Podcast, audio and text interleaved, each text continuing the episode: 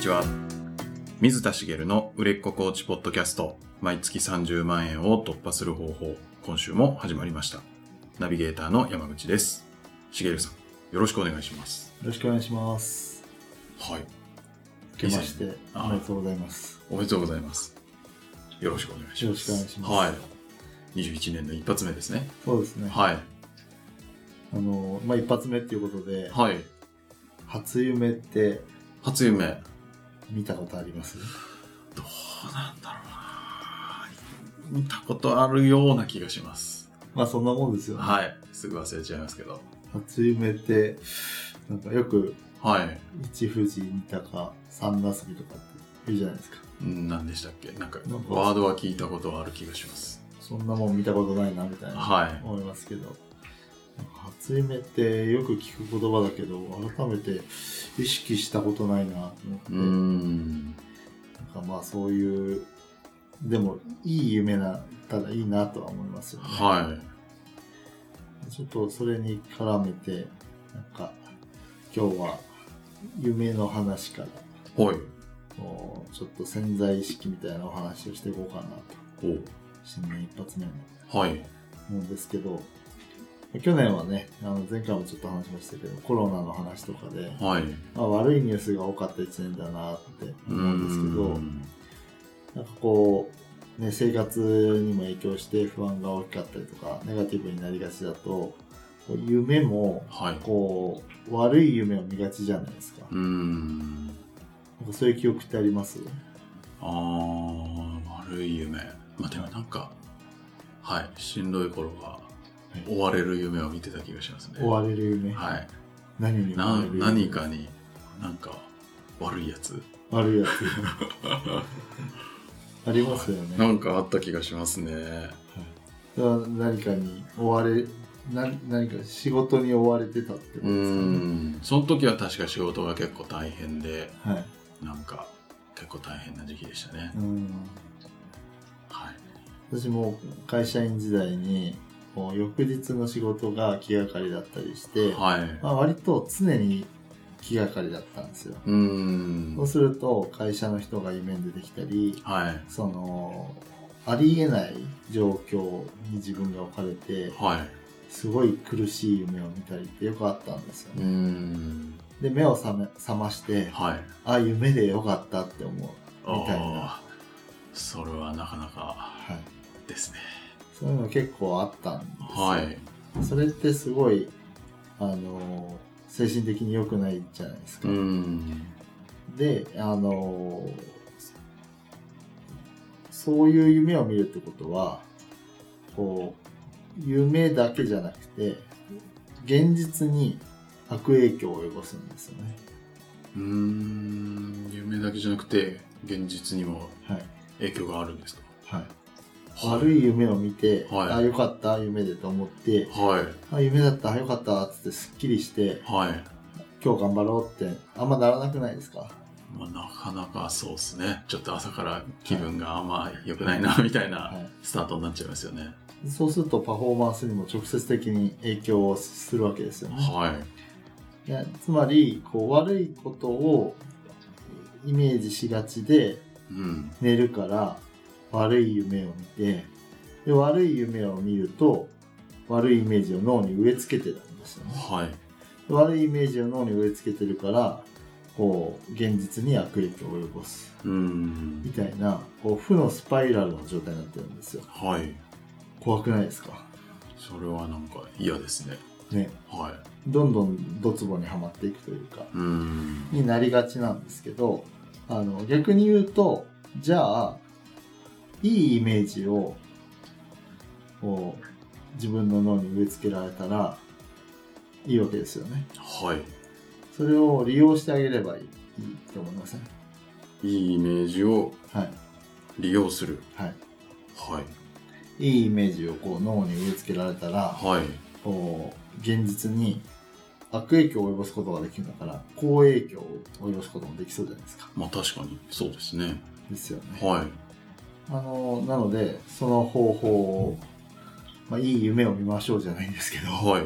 その方法を今日お伝えしようかなとほう。思ってますそんな方法があるんですね。そうなんですよはでまあそのことをお伝えする前に、はいあのまああのご存知の方も多いと思うのでおさらい程度に健在意識と潜在意識についてい。はい。お話ししておきたいんですけどはい。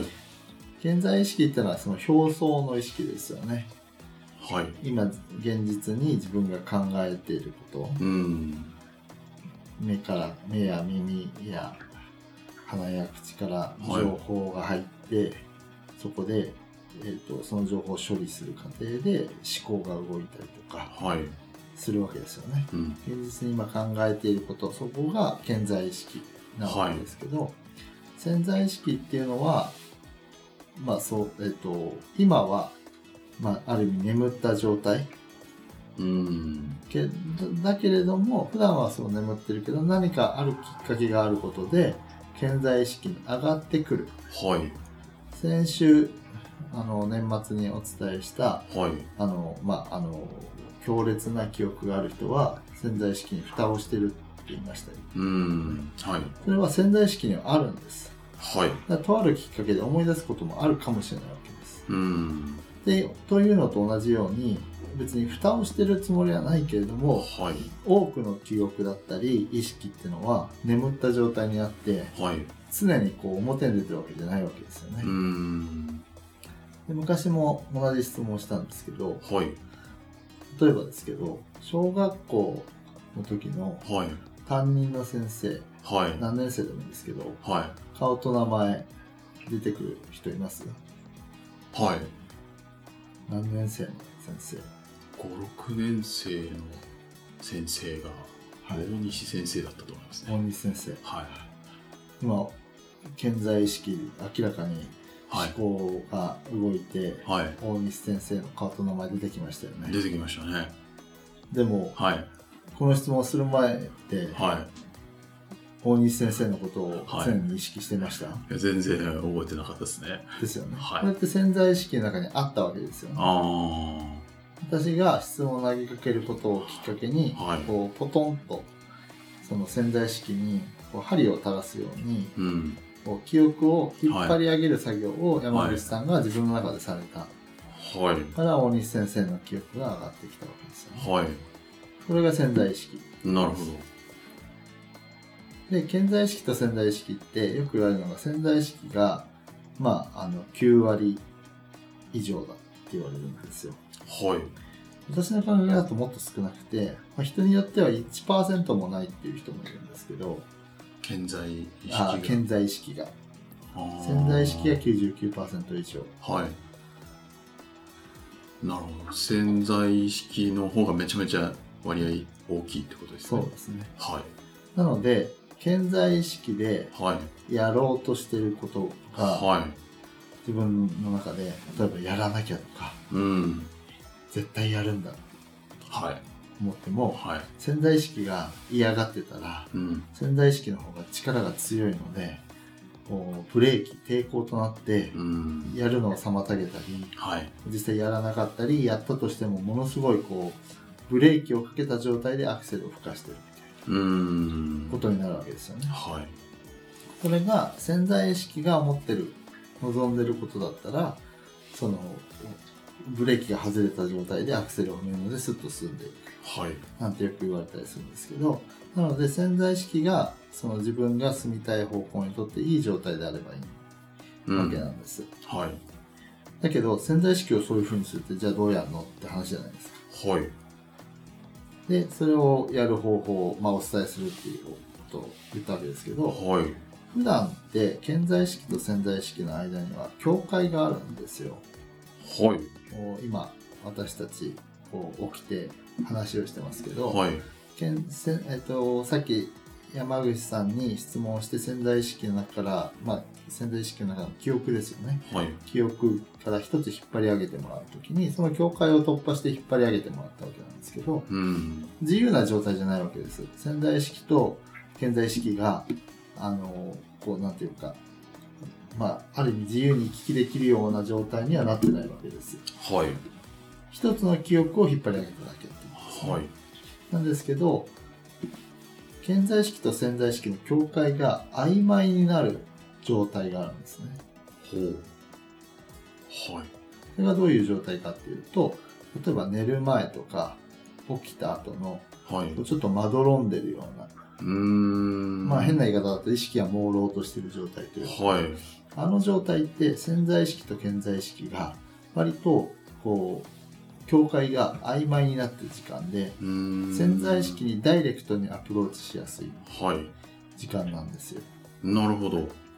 だからそういう時間に寝る前に明日の仕事どうしようとか明は日なんかあれどうしたらいいんだろうみたいなことを考えてい。うん。寝るとそれが はい。ダイレクトに潜在意識に入りやすいんですはあ。なるであのそれをそのえっとまどろんでるような状況をこう意図的に作り出すものが例えば催眠療法であったりほど。うーん。あるいは瞑想はい。なんですよね瞑想とかされたことありますそう、ありますね。眠くなったりしませんなんか、お起きてたのか寝てたのかよくわかんなくなる時がありあまっすた気がしますね。それは潜在意識と現在意識の境界が曖昧になっている状態なんですよねはでそういうのをうまく使ってるわけなんですけど、はいまあ瞑想はまたねこう思考を意図的に止めようとしたりするのであ。うん。あの狙ってる部分はまたちょっと別の部分だったりするんですけど、はい催眠療法なんかは明らかにこうそこを潜在意識をダイレクトに続きにいくような、うん。ねあのやり方なんですよねなるでそんな専門的なものなくたってほど。はい。あの寝る直前はあの毎日人には訪れるんですはい。のでその時を使ってあげてほしいなとう思ーいますねん。で寝る時寝る直前に何をすればいいかっていうといいイメージをして寝てくださいねってことなんですけど、はい。その時にいい方法があってあのビジョンボードとかはい。夢ノートとかってはい。聞いたことありますなんとなく。はい。やったことってありますビジョンボードってなんかあれですよね。欲しいものをこうボードに貼っつけるとあか。そうですねはいそうですね。それはやったことありますね。でそれって、えっと、何をやってるかっていうとはい。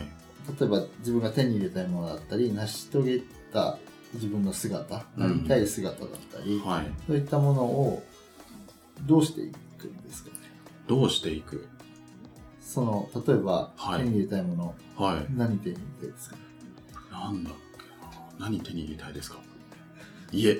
家まあ、例えば、はいあの家だったら豪邸に住みたいっていうのがあったとしたら、はい。ビジョンボードにそれをどう表現していくどう写真貼って見えるようにしていく。そうですねはそこなんですよい。はい。写真を貼ったり、まあ、絵絵でもいいんですけどはい。もう自分の理想のものを見える化したものを貼っていくんですよねうーん。でも文字で書書いてるわけじゃないじゃないですかはい。文字でリストアップしてもいいんですけどはい。そのまんまだと文字情報なんですけどうーん。絵で写真で見える形にするとはい。う人は文字だ文字を潜在意識では認識できないんでーん。形としてしか認識できないなるほど。なので、はい。いその言われた言葉とか目に入った文字を一旦自分でイメージしてるっていう作業があるんですよあねーワンクッション入る感じなそんうでですね。すそうですはい。それをなくすためにビジョンボードとか夢ノートっていうのはダイレクトに目で毎日見れるようにはい。あの写真だとかうーん。自分の理想のものをいっぱい貼っていくわけです、そうするといいイメージが毎日こう目に飛び込んでくるっていうものなんですけどそれをぜひ寝る前にはい。見てイメージしてほしいんですよねあーそれはなんかめちゃめちゃいいことありそうですね。そうなんですよそはうすると、はいリベストなのははい。見ながら眠りにつくってことですよね、お意識してあ見なきゃいけないんですけど見てる間はまだ健在意識が勝ってるはい。けどだんだんその見てる状態でイメージしてる状態で眠りに落ちたってことはその潜在意識にダイレクトに入る時間にはい。それを目にしてるっていう状態になるのではい。そうするとあの潜在意識にいいイメージが入りやすいうーん。で起きてすぐややるといいよっていうふうにも言われるんですけどはい。起きてすぐやるってもうやる行動を取ってる時点でやっぱりはい潜在意識が勝ってる状態が強い感じもするので、うん寝る前にやって寝る時間に脳潜在意識が働き続けて脳を整理したりってよく話がありますけどはい。その寝る時間をうまく活用してあげるとあのこういい方向にうん。こうイメージが湧くはい。イメージが湧くというか潜在意識にいいイメージが入っていくうん。で最初の話に戻るんですけど悪いイメージを持って寝ると悪夢を見て はい。あの翌日からの、こうね、現実にも悪い影響を及ぼすだからいいイメージをイメージしやすい直接イメージできる絵とかうん。写真。とかを見ることで、はいい、いイメージを毎日自分にインプットし続けるとうん。そのイメージが自分の脳に定着していくはい。っていうことになるのでそういう使い方をしてあのそうするだけでその叶えたいものが叶えやすくなるってことですねなるなるのでまあねいいことだらけというかほど。はい。苦痛を伴うものが何でもないじゃないですか、そうですね。まあ、あえて言うとはい。そのそれをビジョンボードなりなんかその写真を は貼っつけたりする作業がめんどくさいなとかい。うん。毎日これ。習慣化するのめんどくさいなみたいなまあ確かになんかね、ちょっと携帯で動画見たいなみたいなのをはいはいちょっと我慢して、はい、まあでも欲しいもんを見るわけですもんね。そうですね、うん。まあ、あるかもしれないですけど、はいまああのいいイメージをがある状態でうん。眠りに入れるっていうのはいいことなのではい。あとあの科学的なことは私は分かんないですけどはい。あのスマホとかあの、まあ、パソコンもそうですけど、は寝る直前まで見ない方がいいってよく言い。うじゃないですそれはよく言いますよね。かなんか医学的にあのお医者さんの先生にも言われたことがあって、うん。